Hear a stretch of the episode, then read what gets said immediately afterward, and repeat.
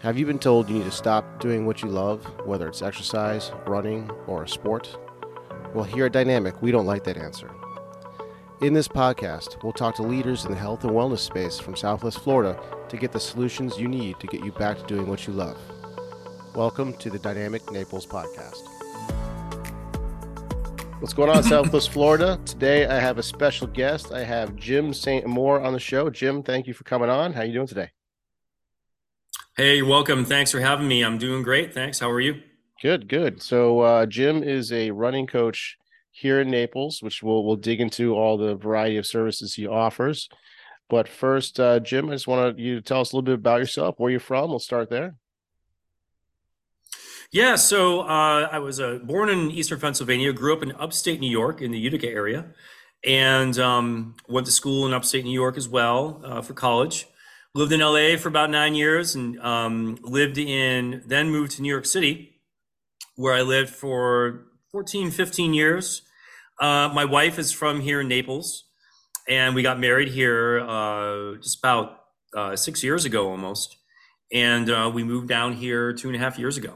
So I've been living in Naples for two and a half years. Oh, nice! Congrats, you made it. I always say it to people who've moved to Florida, to Naples, you. like you found it. You found paradise. um, yeah, yeah, it's it's great. Yeah, yeah, Naples, Naples is amazing. Uh, where, out of curiosity, where'd you guys get uh, married?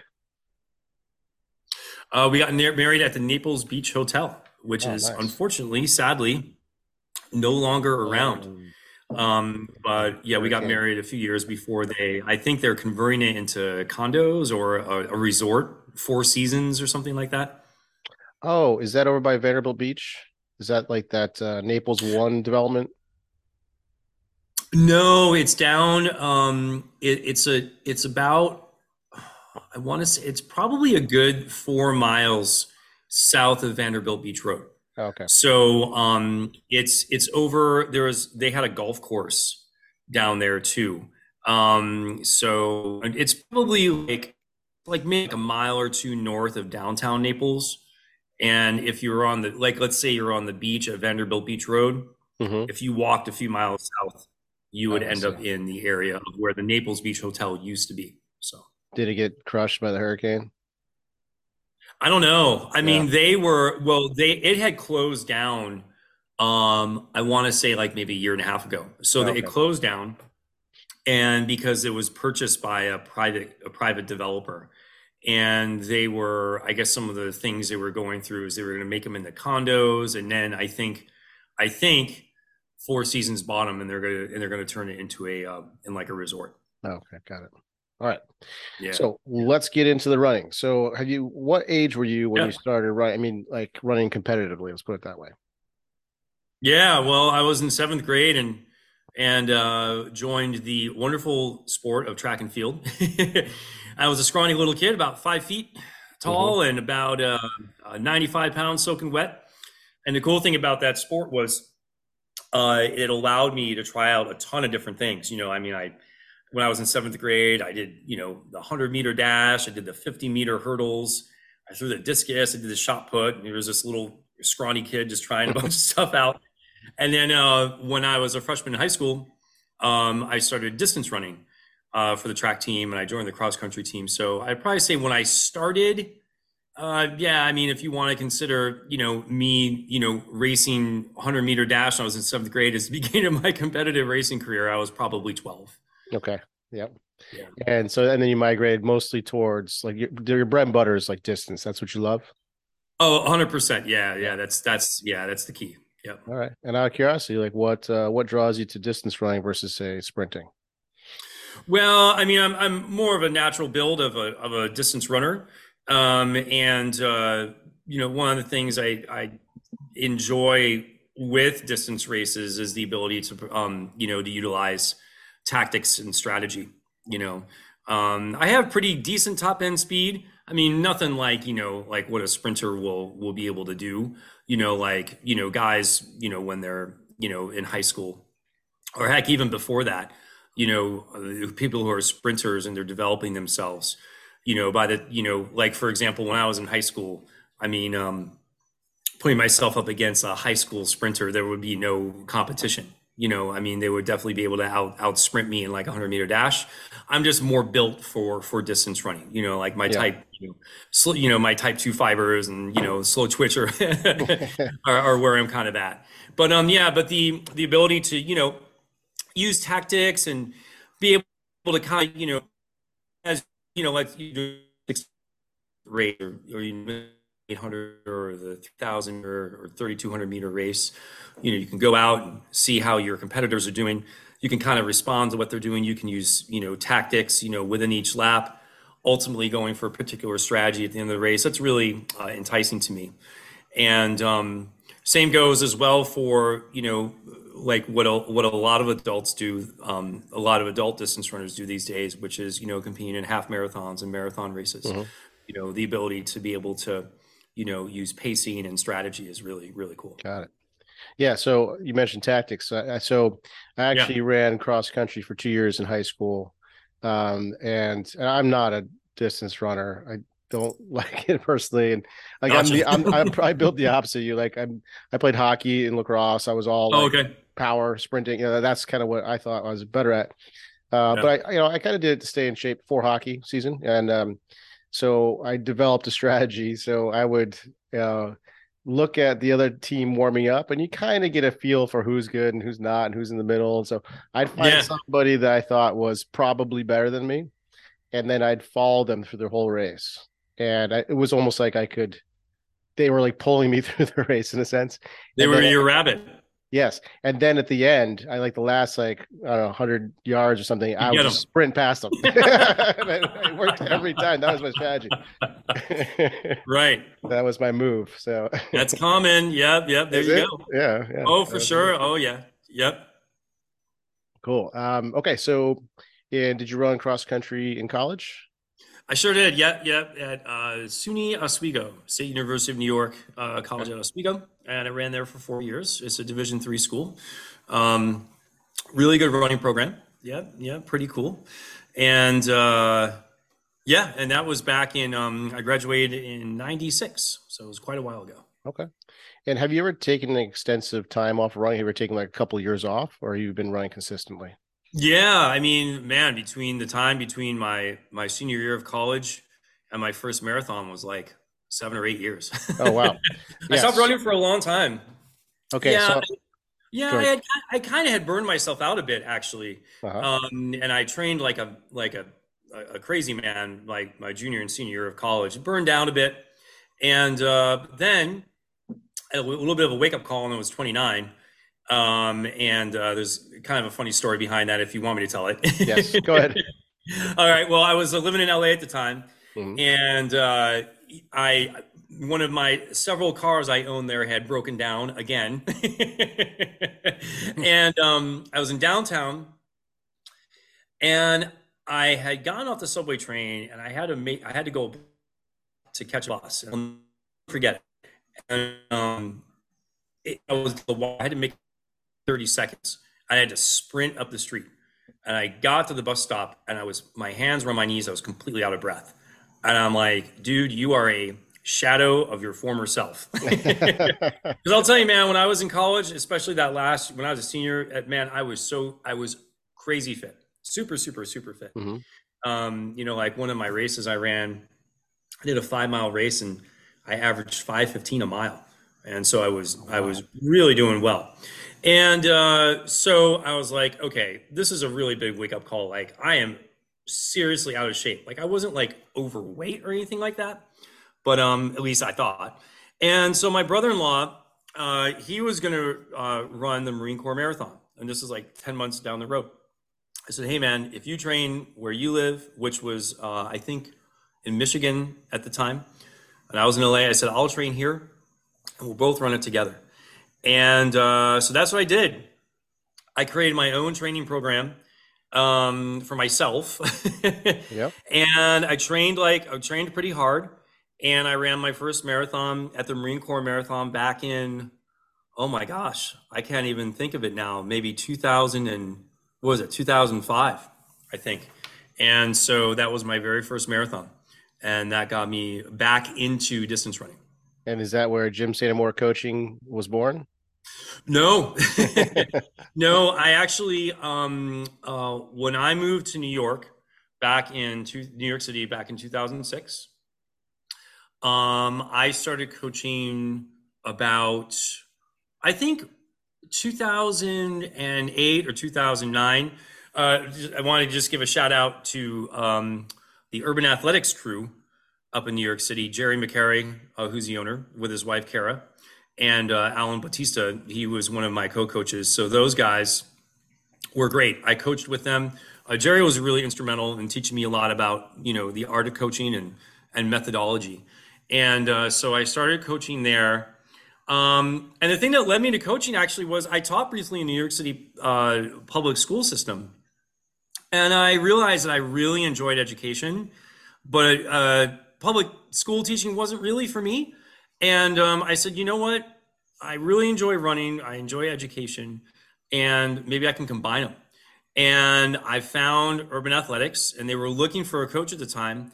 And kind of the rest is history. At that point, you know, I called Jerry. And he said, "Hey, I'm looking for somebody. You know, want to come up and meet me?" And I talked to him, and he hired me right away. And uh, it was great because um, he really gave me a lot of free reign to kind of learn on my own. Um, my learning curve was really steep. You know, um, I ran my own group ran and um, you know, he gave me, he really kind of let me feel things out for myself, which I really owe a lot to him for doing. Mm-hmm. And, um, and that was the beginning of, you know, I've been coaching now for, God, this is like year number 15. Wow. That's incredible. Um, I, I want to pause right there on that because I want to come right back to that. Uh, but I do want to go back to how you were talking yeah. about you took seven, eight years off. What, um, yeah, because I'm a physical therapist, obviously I'm interested in pain and injury, right? So when you came back to running, did, did that, yeah. did anything, do you have any pain? Did anything uh, present like a challenge to you that surprised you? Yeah, yeah, you probably won't be too shocked by this, but within about a month or so, I started getting shin pain. That's probably the most. and I looked it up, and mm-hmm. Sorry. That's probably the most. Yeah, yeah. So, yep. so shin, yeah, shin splints. Yep, yep. And I was reading about it. I'm like, man, you know, so you know, icing it and and reading up on it, and see, you know, so what I saw was that it's kind of a transitionary pain you know, from when a person starts from relatively no activity or low activity to increasing their activity, you mm-hmm. know, it, it, develops. And thankfully for me, it probably went away after a few weeks. You just adapted. Your body was probably like already primed for it. It just, you just needed to kind of get through it. Yeah. All right. What yeah. Are... Yeah. Yeah. My body was like, oh, we're doing this again. Okay. I get it. Yeah. Yeah. um, so I'm assuming that's a conversation you have often with new runners, right? and like what to do about it. That's right. Do you have any yep. go-to fixes for it? Uh, yeah, it's to go talk to people like you. Pretty much. Yeah. Yeah, for real. You know, I mean, I mean, you know, when when all my runners, I tell them, I'm like, you know, I mean, my as a coach, since you know, like a person like yourself is the expert. You know, like I have certain strengths of my own that I feel like I specialize in as an instructor. Mm-hmm. But when it comes to ailments and stuff, you know, I tell my runners, I'm like, look, you know, and this this is my injury guide. I say, look, if you if you got pain and you're on a workout, you got to stop and walk it off. And if it's gone, you can start jogging again. If if it's gone, continue the workout. If it comes back, you got to stop and walk it off. And it persists, you got to go see a PT right away. I mean, that's what I tell them. You know, and um, luckily for me, I've been blessed. I mean, really over 15 years, I've only had one or two runners who haven't been able to complete their program with me, which which I've been really really happy about. And you know, um, self reflecting, I think it is about. I feel that my program is is pretty gradual in the beginning, but I do build in a sense of you have to listen to your body you know, and I tell my runners, don't be here. You know, if the, you got to stop a workout, always the next, you know what I mean? But for sure, when people, you know, especially like, you know, my runner who you saw, mm-hmm. I told her, you know, she started with me and she was having this nagging, persistent, you know, uh, I think it was a shin issue or knee. Mm-hmm. I'm not really, I, I forget. Yep. But sure. I told her, I'm like, go, you know, go see a PT, you know, because they have, because people like yourself, you know, you have the expertise of what to look for, and you have the machines, and you have the technology. You know, me, you know, I'm out there with them on a course. You know, I don't have the technology. Mm-hmm. You know, and and I know you know my strengths and also you know my limitations as far as like what to look for. So, you know, my my general thing is if you're feeling pain, ice it. You know, but I absolutely, if it persists, you got to go see a PT. You have to. Yeah, and actually, I really love your advice to walk it off. I mean, there is more to that than than just like taking a break. You're actually because yeah. you you know you, you have inflammation turns into swelling because I kind of see inflammation and swelling as two different things. Inflama- inflammation is stage one of healing. Swelling is left leftover components that you got to mitigate, and yeah. that goes through the lymphatic system. And the best thing to do, the lymphatic system requires muscle action, muscle light muscle pumping to get the swelling out of there. And probably the best way to do that is walking. So I think that's yeah. like fantastic advice. Oh, thanks. Great. Yeah, yeah. Um, I'm, I'm that's, glad that's the right path. yeah, actually, I just had a buddy of mine. He's strained his quad, and I was like, he's like, should I, you know, go take some, you know, Advil? I'm like, no, walk, go walk. that's what's going to mitigate some of that swelling, especially when yeah. it's an acute injury like that. So that's that's fantastic. Yeah, I mean, like you know, my the last thing I guess I would say, or just something to add on to that is, you know, our bodies are so adapted. I mean, it's you know, we're we're we're living in a body that's you know the human the modern human system's like what 60,000 years old you know so our yeah. bodies are intelligent and if it's barking at you it's there's obviously something happening that you should eliminate from doing so yeah. you know or at least just temporarily you know you know, yeah. maybe maybe you started the run and you were too tight. Um, maybe there's some over overworking going on. You know, um, and uh, also, you know, one of my specialties is is form and mechanics. You know, maybe there's something going on there. You know, like for example, um, you know, I used to have um, I I had an awful case of IT syndrome uh, back.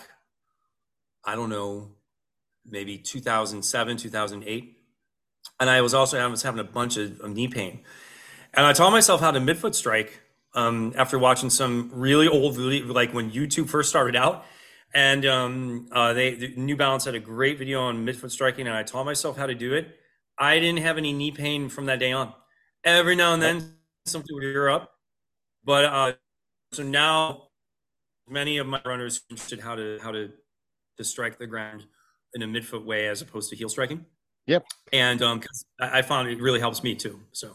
Yeah, I'm glad you brought that up because it's a conversation I also have with my runners a lot. Because you know, heel striking. I'm not saying heel striking is necessarily bad, mm-hmm. but if you're having issues, that's the kind of the first thing I look at. Are you heel striking or midfoot uh, striking? Yep. What we see a lot is, you know, you see a lot of these cushion shoes. You know, a lot of people think, okay, a cushion shoe, less impact. That's the thought, but it's kind of counterintuitive because what actually really ends up happening, there's studies done this, that mm-hmm. the more cushion there is, actually, the harder you're pushing your foot into the ground because you're trying right. to find the ground, right? So you need that sort of proprioceptive input. So you, yep. so and the hardest part of your foot is your heel. So you're yep. hitting the, the ground with your heel to find input from the ground. So it, there's just the cushion shoe yeah. will tend to lead to a heel striking pattern, and that changes mechanics and may or may not cause pain. Um, and yeah, so I always tell people like if yeah. you were to run barefoot, you would never heel strike because it'd be way too painful. Uh, so I think that's what yep. really spurred the whole barefoot running sort of thing. And I'm not saying that's the right way to go, but I think midfoot striking is probably way better than heel striking. Yeah, and you know, on that too, one of the things I noticed when when the barefoot craze came about, because I was living, I was I was coaching. That started a few years after I, I started coaching, and one of the things I noticed was people had a misconception that if they wear these minimal shoes, they're going to automatically midfoot strike, and that's not that was not what I saw. And some studies, and I don't know if you saw this too, or if you would agree with this or not, but there was a lot of studies too that were showing that people wearing minimal shoes were still heel striking. And so that's when I realized, okay, people have to realize that their body posture is going to set them up for midfoot striking. So we would do drills and I would get people, you know, I'd video record them so they could see what it's like in the beginning. Mm-hmm. Um, you know, so with a lot of people, I got a midfoot striking at the end of one session, which I was like, yes, because it took me like a few weeks. so I would joke with my runners, I'm like, man, it's so great that I'm able to teach people how to do this in like one hour because like it took me a long time. oh, you gotta you gotta tell me. Do you have a, a drill that you use? Because you know it's it's a challenge to, to change someone's mechanics. What, yep. What's your drill that you use? Yep. So what we do is uh, in in a um, an initial mechanics uh, analysis, what I will have people do is so first they have to understand that the the sensation of midfoot striking as opposed to heel striking in the beginning if people aren't used to it is feels really different so you know going from the heel to the midfoot even though it might not seem like a big deal feels feels very significant and mm-hmm. as far as the difference is concerned for example do is we and we have them is and shout out to this goes to Kara from Urban Athletics because she also gave me some tips on this too. You imagine that you're like a ski jumper, right? Mm-hmm. And so you have your feet together, you're standing still, and you lean over like you're a ski jumper. And when you feel like you're going to fall forward, you take one foot, doesn't matter which one, and you let it just go out and catch you. You don't mm-hmm. actively reach your leg out. You just let that foot kind of come off the ground and stop you from falling forward. And what will happen is if you do it correctly, your foot's going to move like maybe a foot and you're going to be on your midfoot. And what's going to end up happening is you're going to feel that there's going to be a bend in your leg, your knee, from your upper leg and your lower leg. And you're going to feel that pressure on the mid part of your foot. And you're going to feel the pressure in your calf. So now the pressure is not is off your hard tissue and it's actually the energy is going into your soft tissue, as, as you as you know. So then what I'll have them do is I'll have them come back and then they do the same thing with their other foot. I have them come back standing. And then what I have them do is take a few steps, keeping that forward lean going from their ankles. I tell them, don't lean from your waist, it's from your ankles. Mm-hmm. Another cue that I like to use visual cues with my runners too. It's like if there's a pole attached, if you're attached to a pole and mm-hmm. you're tied to a pole from your ankles up to your head, right? So you can't bend at your waist. And then imagine leaning forward, right? So that keeps a rather upright posture, but still like even a three degree lean is going to help you fall forward a bit. And then you have to catch yourself. So generally within about 15 minutes, what I'm going to have them do is taking some very awkward looking running steps. So they're just kind of shushing along the ground a little bit. Mm-hmm. And most of the time, the feedback I get is a lot of people are like, wow, this feels really weird. It feels really awkward. I'm like, yeah, because you're now off your heel, you're landing more. Um, your center of gravity is out in front of you. The gravity is pulling you forward, and you're actually not working as hard as you might if you were heel striking. Because I know the big adage that uh, around the running world is, you know, if you're heel striking, you're braking yourself, right? You're stopping yourself at, at, just like you know it's not like a, a, massive amount of time but like microseconds you're stopping yourself. And over the course of any type of distance like a mile two miles a marathon that braking force is going to add up into fatigue right? Yeah so that, yeah go ahead sorry. Yeah no that's okay. So the, the final thing is usually at the end of the hour i have them running where they're kicking back their foot after it lands on the ground almost in a circular motion like the chi running, you know, proponents might say, you know, and um, for a lot of people, again, they're like, "Whoa, this feels really different," and and a lot of they're like, "Yeah, it feels so much better." The the where some people might abandon it, and I do say this, and I'm like, "Look, you gotta be careful." Because it's gonna change where the load factor goes. You're gonna feel in your calves. And I say this all because this is what I experienced Mm-hmm. My calves were pretty sore after I started doing this for the first time for a few days, but that goes away. But most people um, have to be careful. Their Achilles could get strained and their calves could get strained too. So I tell people, I'm like, look, if you're going to pursue this, you got to be super careful. You have to back off if it hurts. you got to stretch like crazy. So that's what I tell them. And and some people have kept it up. Others are like, nah, it's not really for me. So it's like, okay, yeah. you know. Um, but oh. my whole thing is to try to like plant that seed.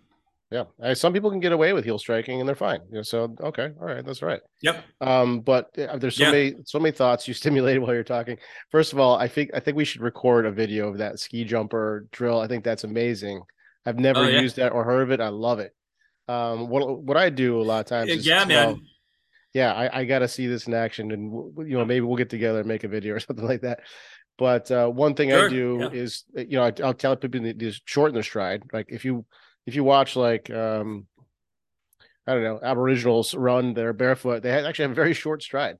It's kind of actually almost funny to watch um, because most people are overstriding. Mm-hmm. Yep. So one of the things I tell people yep. do is you know I, I've read and I've done some continuing education on running that 180 strides per minute is sort of like the, the sweet yep. spot for a lot of people. So if you set a metronome, and that's yep. pretty quick, that's two strides per second, right? So if you set a metronome and stride every yeah, click yeah. of that metronome, it's going to make you take a shorter stride. So that's where that's kind of where I start. Um, uh, but I definitely want to try a little ski jumper drill. That sounds awesome.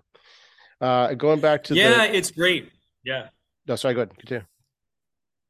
Oh. Yeah, no, I was going to say that the the the body positioning the angle of the body at the beginning. Mm-hmm. And also, there's one more component. When people are learning how to do this, the first step they take has to be a catching action, not an active reach out. Mm-hmm. If they can just catch themselves on the first one, that's going to set them up usually for the rest. Because the reason I say that is from my experience. If my runners try to reach out actively, they're most of the time they're going to end up just heel striking. Yep. Um, so they have to let themselves catch. So the body posture is key. It's absolutely key.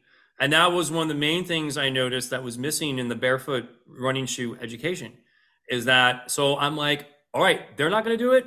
I'm going to offer these things. yeah, there you go. Perfect. You know, because there was no education about the body posturing, um, except on like some videos and stuff.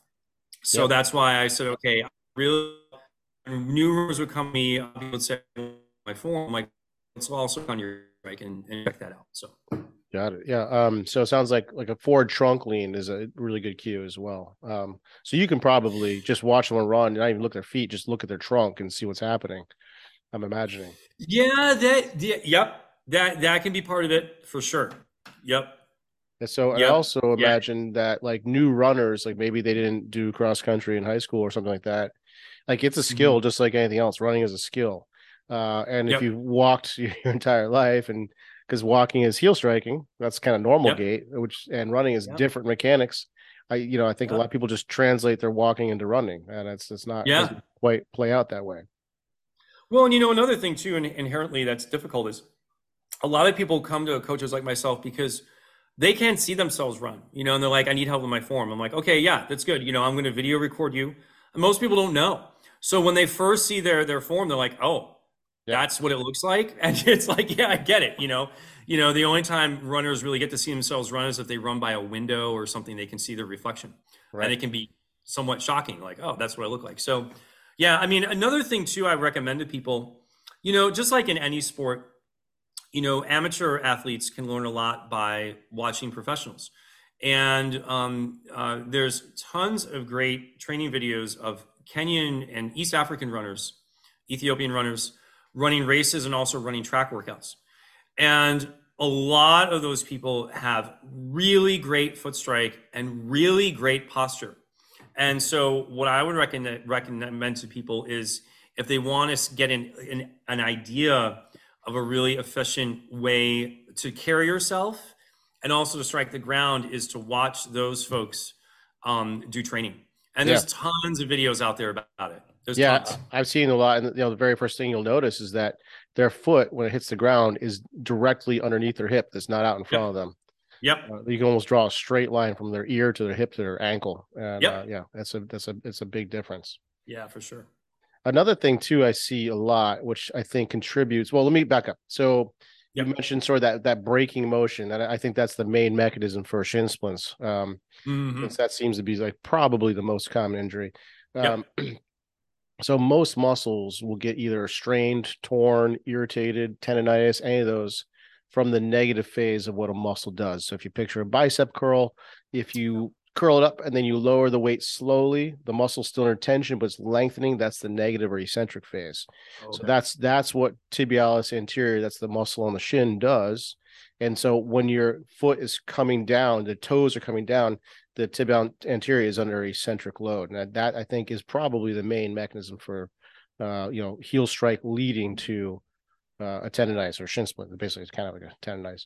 Yeah. Um, I should mention too that true shin splints are a little bit different. We use the term shin splint to mean pain in the shin and tib anterior strain, but there is Mhm. another condition that's actually a medical emergency where the, you have a, a compartment syndrome where you inflammation and you have to get it like relieved. That's a totally different thing.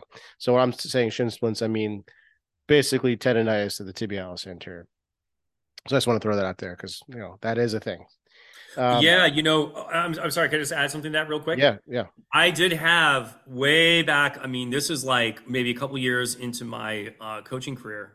Uh, I had a runner who had who had like compartment syndrome. Yep. Talking That's- about the the compartments in their shin. I never heard about that. And they're saying like releasing the compartments. I'm like, wow, this is this is Yeah. crazy. I had never heard about anything like that. So yeah.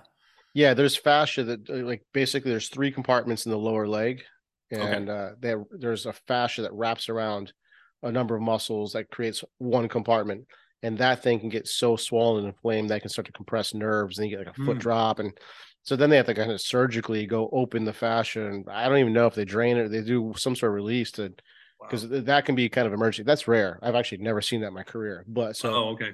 When people say shin splints, you kind of have to make that differentiation which one there is. So we're talking about of the the typical you know, shin pain kind of variety. Yeah. The the other thing I see a lot of stiff calf, right? And this is why I think stretching calves can help is Yep. because tib anterior and the gastroc, the calf, they do opposite things. You know, the tib anterior Mm-hmm. pulls the foot up towards your nose, and the gastroc pushes it down like stepping on a gas pedal. So it's kind of like a two different strings of a puppeteer. Yep. And if your calf is so stiff, it's pulling you down. And that's most people because most people are wearing shoes that are elevated. So your foot sort of adopts that position, especially high heels. Or if you're in high heels all the time, your calf is going to tend to be stiff. Then your tib anterior has to fight against the restriction on the backside on the calf. So I Oh. always say it's like running with a handbrake on. so that's another Oh. mechanism I see a lot. Interesting. Yeah. Okay. Yeah, you know, eh, I had heard. I mean, the description I heard was nowhere near as what as good as what you just said. But several years ago, I had heard that about shin splints that possibly one of the causes was tight calves. Mhm. So I would tell people, I'm like, hey, you know, if you're feeling some shin pain, it could be due to your tight calves. You know. Yep. And I don't know if I'm, yeah, I mean, that was about as the extent as I could go with it because that's Yep. just what I heard. So, okay, well, Yeah, I'm against, you're, yeah, if you're validated, you're fighting against your own restriction, basically. That's Yeah. exactly what it is. So Yeah, uh, that's okay. that's really common. I think those are the two main mechanisms. So Gotcha. oh, I want to bring up another thing, okay? Yeah. Uh, because this is like, I don't want to say I'm passionate about it, but I, okay, cartilage. so because I hear people come Okay. into my office all the time. Uh, I got to get a knee replacement. I ran too much in my life, and now my cartilage is shit, Mhm. and uh, I have to get a knee replacement. I'm like, I did, you know, I just don't buy the fact that running breaks down cartilage. This whole wear and tear model, I, I think we're going to find out is wrong. Uh, Okay, maybe not wrong. You can do anything with really bad mechanics and you know screw up stuff, but mean, Right. there's been studies where they look at the cartilage of runners, like marathon runners, versus people who are sedentary, and the car the cartilage in the marathon runners are thicker. Yeah. And that, that's a general principle to buy. Is a, there's a principle called Wolff's Law. Like the more stimulus you put into a tissue, the more it Yep. grows. That's how you know bodybuilding works. Same Yep. is true of bone and, and tendon and ligament and cartilage. Um, so I, I think we're going to find out, and I actually just dug up a paper on this that um, you can have a gut dysfunction that leads to cartilage breakdown. I think that's going to be a bigger culprit. So, AKA poor diet choices. Yep. Sweet tooth, anybody? All right. So I think that we're going to find out has more uh, damage to cartilage than running because running is a normal human function. We're supposed to be doing that. Yep. supposed to be chasing stuff, throwing spears at it. You know, it's Yeah. I. So I don't know. Uh, so that's my little rant. I just had to get that out there because it Well, drives me crazy. I hear that constantly. I know, and you know, and and and and the next thing I say, obviously, is a caveat that I'm not a PT and I'm not a doctor. But you know, one of the other things I hear too is, and and, and you know, let me know what you think about this. But you know, people bringing up the fact that oh, doesn't running cause arthritis? And in the beginning, I was like, I don't know, would would that be true? But I mean, after reading, you know, um, literature, the benefits, you know, for example, you know, uh, running, increasing bone density. Um, you know, I, I was just like, it doesn't add up, right? It doesn't. Right? It, it, doesn't really add up. So. Right. Yeah, so I've heard those excuses too. Oh, my knees are bad. You know, I'm like, well, you're you're not. I don't know. I mean, you gotta. There's other things probably that are causing that. You know, if you're running properly, or if you're, you know, if if you don't get into it gradually enough, maybe yeah, you could hurt yourself. But for me personally, again, you know, and this happened to me as a runner. I'm not just, you know, armchair worrying it from like, you know, a perspective of yeah, you can f- fix your knee issue if you have a midfoot strike. My mid, like I'm not a super athlete, and my midfoot strike helped my knees. So that's why after that happened, and I know, listen, I'm only one person, you know, and like you said, you know, heel striking, you know, could work for some people and work for them forever. But I just, I, I have heard those similar arguments, and I'm like, man, I just don't buy it. I don't you buy know? it either. Yeah. So yeah. wear and tear, I, I, I call it sad and poor. So sad meaning standard American diet, like sad, the standard standard American diet. I think poor diet choices, and then poor being like poor mechanics, like maybe you just don't know how to run, yeah. or maybe poor like loading issues. You did you were sat on your butt for ten years, then you try to run a marathon without training, like some poor decision making. You know, that's I call it sad and poor. I think that's really more accurate than wear and tear. Uh, by the way, on that note, what you said about you know being you know just sitting on your you know in a chair for a while and then deciding to run a marathon Mo, a lot of people, one of the most common questions I get from people is, how long should I give myself to train for a marathon? And I tell people a year, at mm-hmm. least. You know, it lets you go through a couple of macro cycles of training, um, as opposed to, you know, I cringe now when I look at things like 16 week marathon program. I'm like, ooh, yeah. yikes. For who?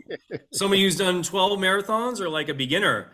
And, you know, it just doesn't, I feel that person like a year is a really nice time to allow yourself to gear up and get maximally fit for that effort. You know, because one of the things about the marathon, man, I, I, tell people, I'm like, it's an equal opportunity torture race.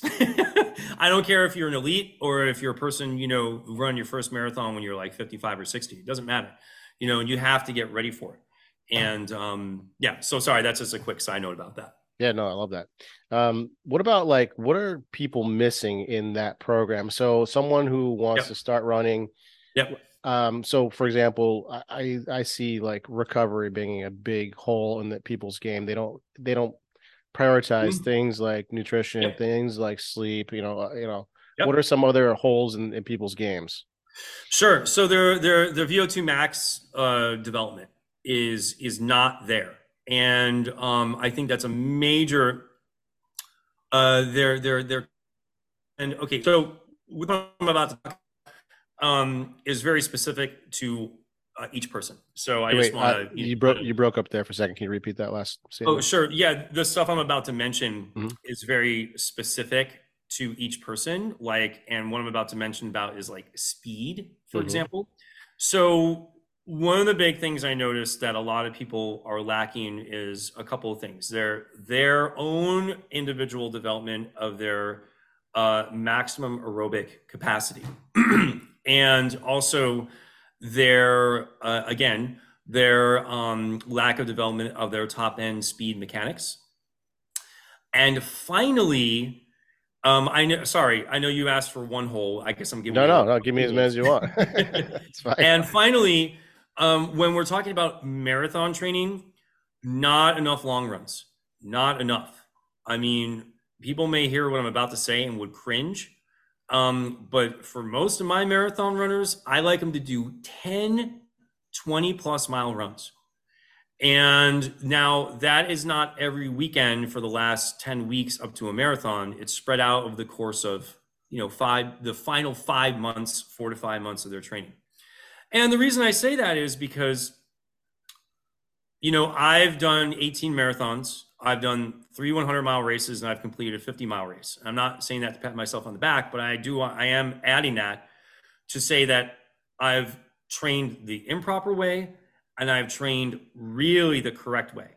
And the three things I mentioned the lack of aerobic development, top end mechanic speed, and those endurance runs those are the things that need to be developed and be to be able to get to a marathon. I don't care who you are, and get to that starting line and say, you know what, I know exactly what I need to do, and I got this race in my back pocket.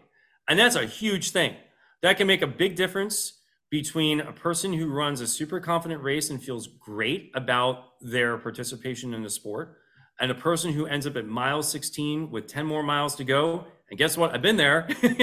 and like, oh God, I wasn't prepared for this. I wasn't prepared. So, um, so the just those holes, you know, what I have, and I in fact I have a runner right now I'm training, using that one year as a guide, as a guide. Okay. That gives you five to six months to train your top end aerobic speed. And what I'm talking about is, is 5K speed, 10K speed. I'm talking like fast. And what that is for you as an individual runner is for you.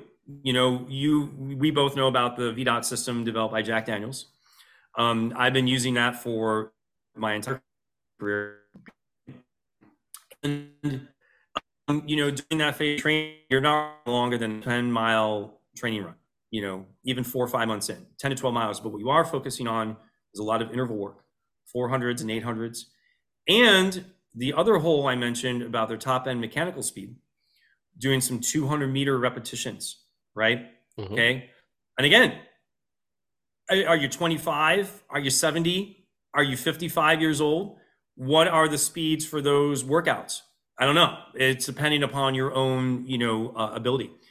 But then, and by the way, again, shout out to Jerry up at Urban Athletics because he helped me develop this, and, and he was really instrumental in that. But then finally, where where I kind of developed my own program is, is kind of looking at this six, five to six months split between each of these things. Finally, with about six months to go for the marathon, that's when you start to move into your longer runs of 15 miles, right? 18 miles, longer lactate threshold development runs. You know, if you can get up to, I mean, my best marathon, which was a two hour, 45 minute race, this goes back, I'm 49 now. I think it was 39 or 40 when I ran that. I mean, I had my tempo efforts were up around 10 to 12 miles, you know, like in the high five minute per mile range and nonstop, you know, like I was cranking them out. Mm-hmm. But I built up to that phase. And without that aerobic development from the first five months of your training, you can't get to those longer threshold elements because you got to build up your speed first. And in my non scientific description or translation of what aerobic capacity development does, to me, it kind of teaches your body to shuttle around resources, the oxygen that you need, right? Mm-hmm those interval works, those 5K races that you'll go do maybe once a month, maybe you know a couple times a month, maybe. It really is intense, but it teaches your body how to use those resources. So when you get to the end of your mar- the second half of your marathon training, now your body knows how to use those resources. So you're in those longer tempo thresh- threshold efforts, and when you go to start do those long runs, you have the strength there to get into those runs and be able to finish them. And what ends up happening, man, you end up lining up on the race after a year of development safely. Again, lane Payne be your guide, right? Got to back off if you have to. And man, there's nothing better. Like that PR race I just told you about. Uh-huh. I walked up to the start and I had it in my back pocket. And I'm like, I'm just going to go do what I'm going to do. I knew what my race pace felt like. I knew what it felt like. You know, I just generally had been training with a regular old stopwatch, not a GPS watch or anything like that. And uh, I'll go down the track and I would do my workout. Feel pace was to be. And so I went on the road and I I I ticked off the miles at every single pace I needed to be at. So there you go. So those are the three holes. I would say high anaerobic development, your mechanical speed, and your um your long runs too. Oh, that's a that's a fantastic answer. Have you heard of Dr. Mike T. Nelson by any chance? No, it doesn't strike a bell. Okay. Man, I think you would love his stuff because a lot of the things you're describing is yeah. what he talks about and puts the science behind it. For example, you mentioned lactate, right? So lactate is oh yeah So people always say, "Oh, that burn is lactic acid." Well, really, what it is, lactic acid disassociates into lactate, which is a fuel source, and mm-hmm. acid, hydrochloric acid, and that's yep. the burn you feel is the the, the dis- disassociation of that that hydrochloric yep. acid and the lactate. Uh, what's cool about his this physiologic flexibility program he put together, he talks about all these sort of homeostatic levers, and that's one of them. Sort of the ability to tolerate that acid in the in the muscle. Yep. Uh, but what's cool is there's other systems like oxygen versus CO two. So uh, oh. ox- oxygen is alkalinic and carbon dioxide is uh, acidic. Yep. So if you get a buildup of um, CO2 in the system, that's also an acidic environment. Uh, so there's a term you may have heard this term CO2 tolerance, like how how much can you hold, right? Yeah. So someone who can hold their like the um the we call them uh free divers that can hold their breath for like four minutes. They have incredible CO2 tolerance. Actually, I think you can hold it a lot longer than that. I think they're up to 18 yeah. minutes these days. So what's really cool about training these systems is that you can train one system and it confer, confers benefit to another words another. So in other words if you build up your ability to tolerate co2 in your body you will also be able to tolerate the uh, quote unquote lactic acid buildup in the muscle. So you can improve your vo2 max. So doing something as simple as going for a walk and doing breath holds can improve your vo2 max. It's really cool stuff. So. you know a funny side note about that well, maybe not so funny if you think about what he went through, but uh, there's this there's this guy, um, uh, this this great runner who's kind of like a hero of mine. Uh, back in the 40s, this Czech runner named Emil Zatopek. Uh, do you, do you, does that strike a bell? No, Emil Zat, Zatopek. So this guy was renowned for his training methods, and he is the one and only runner to have well I could be wrong. There might be an English runner, um, uh, the, about five or ten years ago who did this, but there's there's a triple in the Olympics: the 5K, the 10K, and the marathon. And Emil back in the 40s won all three at one Olympics. And he jumped in apparently in the marathon in the last minute and he won it. But this guy's training methods are legendary recommend to anybody listening to do the following thing. But one of my uh, colleagues back in New York, he said, yeah, like Emil used to like do 200 meter sprints, um, holding his breath almost the entire time. I'm like, what? There you go. Yeah, that's it. That's that's exactly it. Use it with a word of caution. If you feel lightheaded, stop doing that. that's so cool. I love that kind of stuff. Even things like so like thermal regulation. So a lot of people are getting into the saunas and ice baths. That can also yeah. confer benefit to all the things we're talking about. So it, it's all really cool science yeah. coming out now. Yeah. Yeah. Okay, so uh, tell me about some of the services you offer. I kind of looked at your website. You do one-on-one coaching, you do group coaching. Yep. Give me kind of a mm-hmm. broad stroke of all your services. Sure. So since I've been down here, it's only been one-on-one. Um, uh, there, there, I haven't really gotten any groups going down here, um, but it's mainly one-on-one services. You know, um, if there's anybody out there listening who has a group of people who might want to get together and have group coaching, I can definitely do that. Uh, in fact, um, when I was in New York, each week I would coach six groups of people. So, you know, throughout the week, you know, six to almost seven groups of people. So I used to do that a lot. You know, obviously, you know, the, the running community up in New York is hundreds of thousands, if not, you know, millions of people. so there were just people signing up for group coaching up there. I mean, the running community up there is awesome and it's huge. Down here, it's a little smaller. Mm-hmm. um, so, like I said, you know, mainly one on one.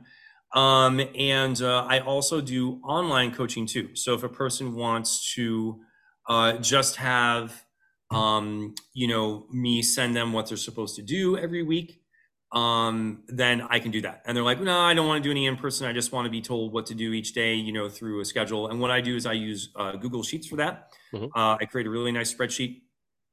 Um, and they can still, even if they're just doing online coaching, they can still phone me. We can Zoom chat. We can text. We can email. No problem. Um, but the one-on-one sessions are done at a day at a location that usually I try to cater to the runner. Um, and one of the great things is I've discovered down here, a lot of the streets are often uh, empty during the day. Mm-hmm. So for a lot of my runners, we've actually been able to do our workouts right in their neighborhoods, you know, right in front of their houses sometimes. Oh, um, so that's been a really cool thing.